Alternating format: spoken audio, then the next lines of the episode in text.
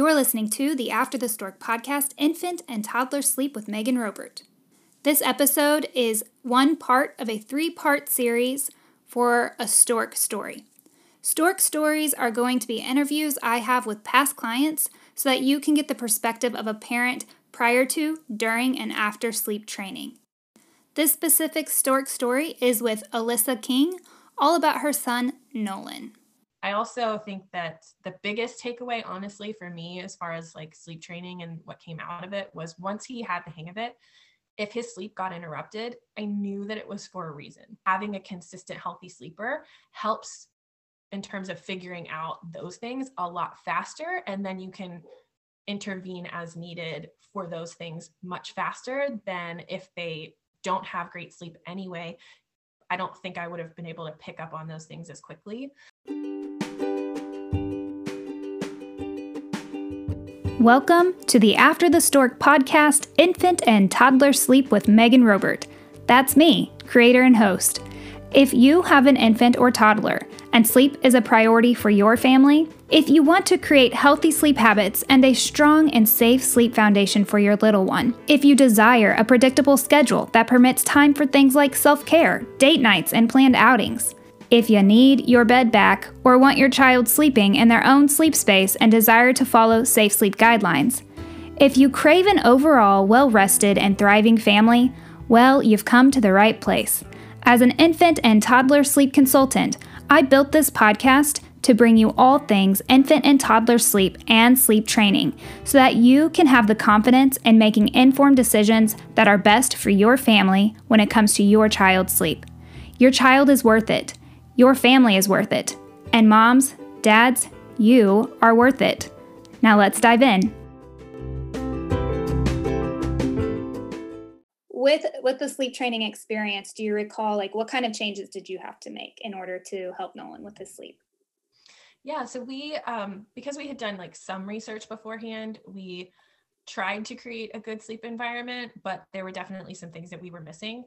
Um, so we had the room like dark-ish, um, but I remember you saying like dark or like black. I was like, um, there's definitely still some light like leaking through, and we do and still have to get creative. Like we moved to a new house since we've worked with you, and we um, had to get creative on in terms of like what kind of blackout curtain situation we wanted to do because I knew like it needs to be as dark as possible because that did help a lot. Um, he started to connect his sleep cycles and things a lot faster when it was really really dark which can be hard. I think in our old house, because like I said, our house was built in 1948. So in that house, the windows were just like a little bit odd. And I remember having to tape, like put some painter's tape on like the blackout curtains to keep them closed. Um, but it worked. So what, I was like, at this point, whatever works, our house is going to look a little weird anyway because we have a small child. So like, what's a little painter's tape on a blackout curtain? Um, so we did that until we could figure out something that worked a little bit better and then we had we still had his mobile hanging above his crib. And we took that down because basically like what we didn't think about is the fact that like as soon as he can pull himself up like that's a toy and he's gonna play with it and be super distracted and not sleep because that's just like stuffed animals hanging over his crib. So we took that down um, and then like probably would not have even put it on my registry had i known like because he yeah i mean it was like soothing and it played music and things but I think as far as sleep goes, there are other ways to do that.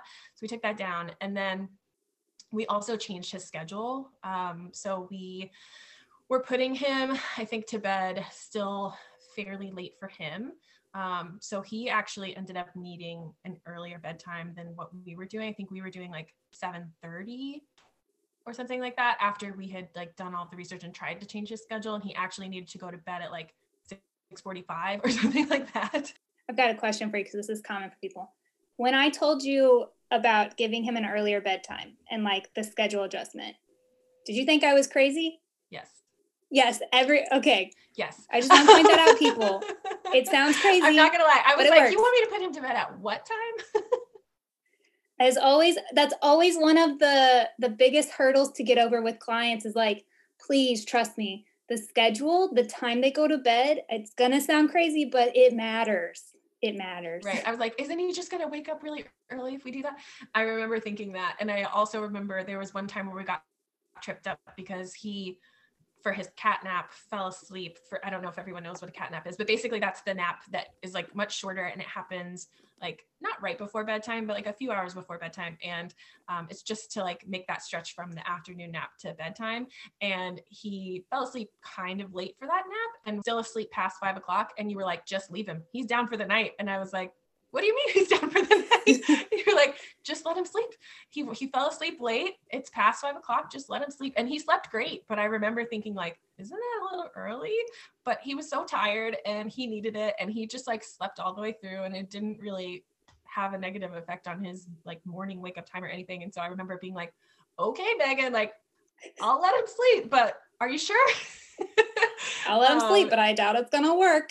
I don't think it's gonna work, but I'll do what you say. You haven't led me wrong so far. And so, yeah, I remember thinking like this early bedtime is crazy. But even now, when I, his sleep starts to get thrown off, I still will revert back to does he need an earlier bedtime?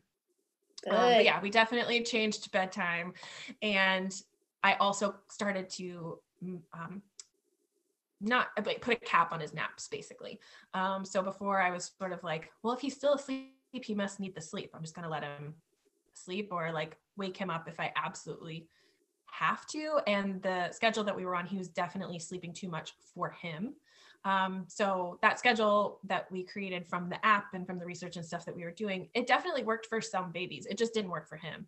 Um, I think we were putting him down at the wrong times and even like putting them down 15 minutes later can make a huge difference or 15 minutes earlier depending on what it is that they need. Like that sounds like a very insignificant amount of time but it made a huge difference for him in terms of how long he would sleep. So just making sure we figured out what that timing was and then also that he wasn't sleeping for too long because then he wouldn't sleep at night. Um, so we definitely started putting caps on naps and figuring out like what the best time. So i think we put him down for his morning nap um, like nine somewhere around there and for his afternoon nap around like noonish, and um, I think maybe noon or twelve thirty. And eventually, like we shifted those times even after we worked with you based on what we thought that he needed. And if he slept well, then we were like, okay, that's the new time. um, and so we made that change for sure. And then also just getting to talk with you because I was still nursing when um, we started working together. So talking about when the feedings should happen, especially at night, was really helpful because he would always get up and cry around like midnight. And I was like, we just sort of like I don't know that he is waking up because he's hungry. I think he might just be just kind of like aware and like he's waking up around that time for some reason. Then he would wake up again at like three. And so I remember we had sort of figured out, I don't remember exactly why, but we figured out that basically at that 12 mark, like give him some time to try to fall back asleep. And then when he wakes up at like two, like one or two or um, after midnight, basically go ahead and just get him up and feed him. And that worked really well because we basically were able to still feed him at night get him the nutrition that he needed. Obviously, we were working with our pediatrician too to make sure like he had the proper weight and that that amount of feedings worked for him and things like that. Um, but he was definitely a healthy boy. he was eating enough and doing all that. That one feeding a night at that point was what he needed, and eventually he stopped waking at that um, earlier time, and he would just sort of like he would still like wrestle around and like wake up a little bit, but he would pretty much just put himself back to sleep and then wake up when he was really hungry. And that was usually after midnight. We would go ahead and feed him at that point. Um, and also just when to feed him around naps and stuff because the schedule that I was on was like really hard for me to maintain. It was like double feed them right before a nap and like do this and like it was just a lot of like feed, feed, feed, feed, feed. And I was like, I just feel like he doesn't need this many feedings. Like this is a lot of like feedings for him. And um, he really didn't need that many. And so just being able to like use some of my intuition but also just like when are good times to feed them before naps um, or, or, before bed or things like that um, was super helpful just to like be able to work into the schedule. So we definitely like switched that up a little bit. And when we gave them solids because we had just started giving him solids i think when we started working with you so i remember saying like we're to start solids like the same week we're working with you. Um, so we were able to work that into the schedule too and that was really helpful. Um, and I basically just have modified that schedule as he started to grow. And he's still sort of doing some of the same things that he was doing back then. So, yeah, it's been super helpful even now. Uh, would you say that you're always like sleep, it's always evolving. So, like, you're constantly adjusting things, but it's like you have a better idea of what to adjust, when to adjust it. Yeah. I'm not yeah. always 100% sure what will help, but I at least have like two or three things that I know I can try. Right. And that's really, really helpful. Um, and even just things like we have like a large dog. And I remember saying, like, he has the noise machines in his room, but the dog is going up wooden stairs like constantly. And she's 75 pounds and not the quietest thing in the world. So I don't, and we can't really increase the volume in his room. What should we do? And so I think you had the advice of putting a sound machine like in the hallway. That's like not in his room. It's not adding volume for him, but it's gonna like drown out the giant dog running up the stairs. so that really helped too. uh, so making changes like that, and then yeah, I know that I always have two or three options, and then being part of the Facebook group. If I've tried the things that I know and it's not working, and it's a quick question, I can just say like, "Hey, here's the basic issue what has anybody else dealt with this or like you'll jump onto and answer questions like that's been really helpful just to not necessarily need a whole week of support but for me to just say i've tried the things that i could think of anything else like should i be trying anything else and usually that will help And uh, by the way, for anyone listening, the Facebook group she's referring to is uh, the Stork Village membership Facebook group. So for anyone who works with me, they have the option to um, join the Stork Village membership. It's exclusive for past clients because everyone in the group values sleep. We know that everyone has been through some kind of background with me and they have the education in order to support one another. So uh, we started that last year, and Alyssa was one of my first members. So it's been exciting. yeah and it's great um so like when we moved houses his sleep just sort of like at night specifically he was not having it and for naps like he would wake again after one sleep cycle and i was like oh no what is How old on? was he? How old was he when you guys moved? and um, i remember reaching out he was he was about a year and a half Okay. Yeah so about a year and a half when we moved and um, i remember reaching out to the facebook group and just being like we just moved his naps are falling apart he doesn't like he's waking up and telling us he's scared at night like what do we do that won't disturb his ability to sleep? Like i obviously need to help him out.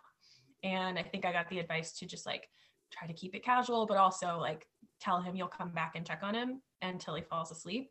So just i think him knowing that he was in his crib but that mom would be back to like peek in the door every you know five minutes or so um, helped him so much and eventually like within about a week he was back to just like this is my new room. I guess i'll just sleep in here and everything's good.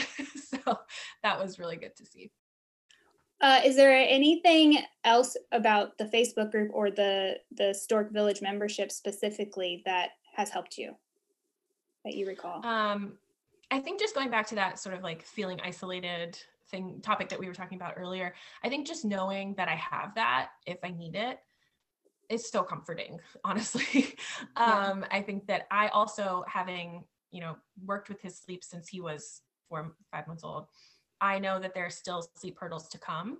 And I know that I'm going to continue to want that support as I move through that. And so, like, being able to have access to ask you questions, whether it's um, you know, when you have office hours or just hopping on the Facebook group to like ask other moms as well as you what they've done for those types of things. We just started potty training. So being able to talk to other moms who are going through that. I know there's another mom specifically who's like one step ahead of me as far as that goes. So I'm interested to see how that process goes for her. So just like knowing that there's somewhere I can go when I need that support or when I am feeling unsure, it just makes me feel less alone and also um, more confident in my ability to navigate those things. Um, so anytime I'm able to to have that, I think is like a huge plus. And um, I think it's just been helpful even for really small questions like I need an extra large sleep sack. Where do I get them? Ready, go.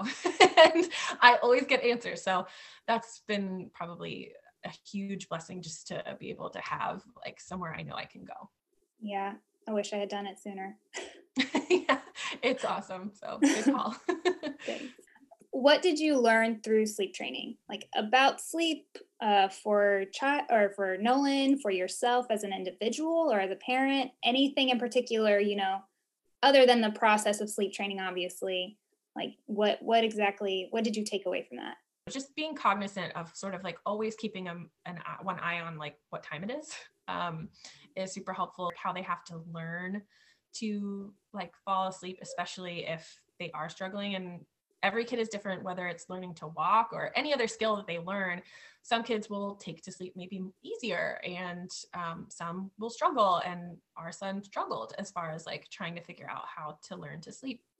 So I think just being aware that like yeah he just he has his own individual needs and he's going to you know you just kind of have to listen to him i think that was like the first skill i ever really taught him um and i think that was like huge to just figure out like how you teach them new skills. Um i also think that the biggest takeaway honestly for me as far as like sleep training and what came out of it was once he had the hang of it if his sleep got interrupted i knew that it was for a reason.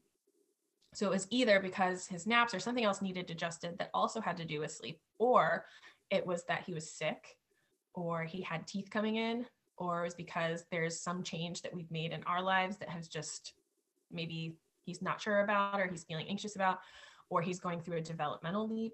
Um, and there are other things that are about to happen, like he's going to start talking, or he's going to start walking, or he's going to start doing those kinds of things. So I think having a consistent, healthy sleeper helps in terms of figuring out those things a lot faster and then you can intervene as needed for those things much faster than if they don't have great sleep anyway i don't think i would have been able to pick up on those things as quickly.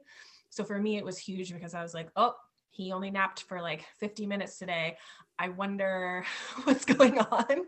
Um, and if that happens for multiple days then i pretty much know okay we've got to look at what's going on with him. So that's been so so so helpful. Um, and also just for me like understanding like some of those things you can apply just for yourself and you know making sure you don't have too much screen time before bed or whatever the case may be but um, yeah definitely as a mom it's helped me to just like identify what he needs a little Yeah. bit easier Yeah, that's interesting.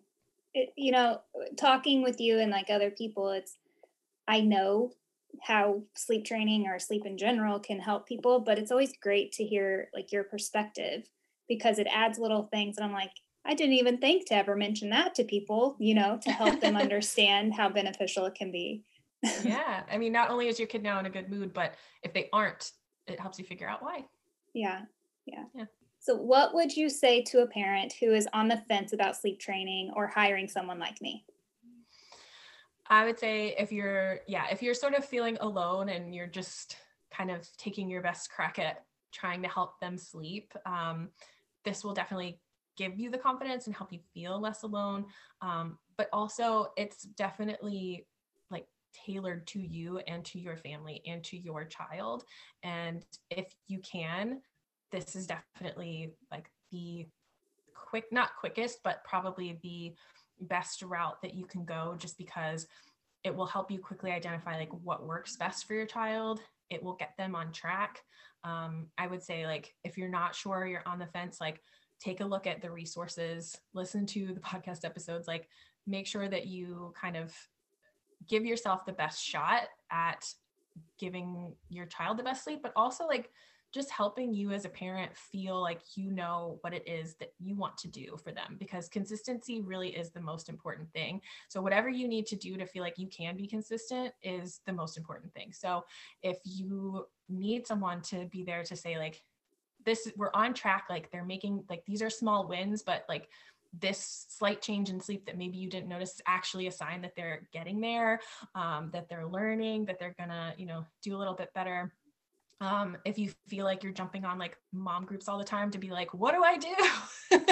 Um, you might you know want to just think about reaching out to someone who has you know a certification and who is dedicating their time to this sort of thing because i think that it's you know sort of invaluable once you have the information because even if you only hire a sleep consultant once like i know especially with megan like she gave me not only like the steps i needed to help with sleep at that particular stage in my son's life, but also what to expect in the future as far as sleep goes. And that really helped me because not only did I learn how sleep worked, how sleep was working for my son, but I also learned that in the future there were still going to be hurdles, but that there were definitely ways that I could help him through that. And just knowing that I could help him through that was huge.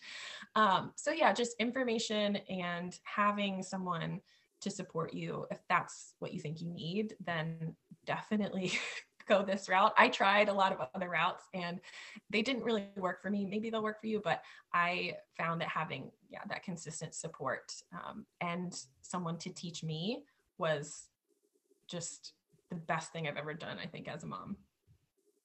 Thank you. Anything else you would say to a parent who is expecting, wanting to be proactive with sleep and or struggling with their little one's sleep? I remember when I was expecting, I was so excited to sign up for like all of the classes. I took every class I think that they offered at the hospital that was near us. Um, and at the time it was in-person classes, but um, now there's so many different online classes and things that you can take. And I remember sleep was just not one of the things. So I took a class called um, like happiest baby on the block or something like that. And it came with like all of these methods methods that you could use to like calm your baby. I took a nursing class, I took a labor class, I took every class, CPR, first aid, all of those classes. And I think that this like learning about sleep is just as important as all of those other classes.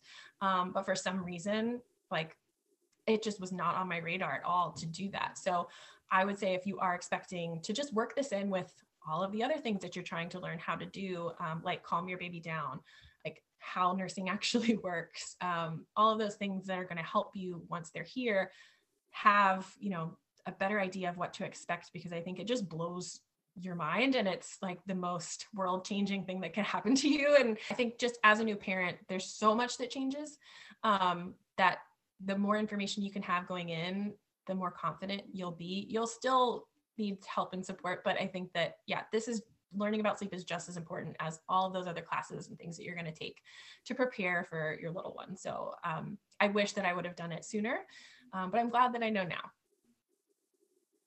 Alyssa, thank you so much. Um, this has been such a pleasure. Is there anything else that you want to say before we go? Um, just thanks for having me. And this was really great to be able to share, um, you know, my experience with other moms. I know I love sharing it with the friends that I have that are new moms. And um, I know that your resources and stuff have helped them. So um, just excited to share it. And yeah, just answer questions for any other moms who might be in the same boat. Thanks, Alyssa. Cool. You're welcome. Have a good one. You too. Bye. Okay. Bye.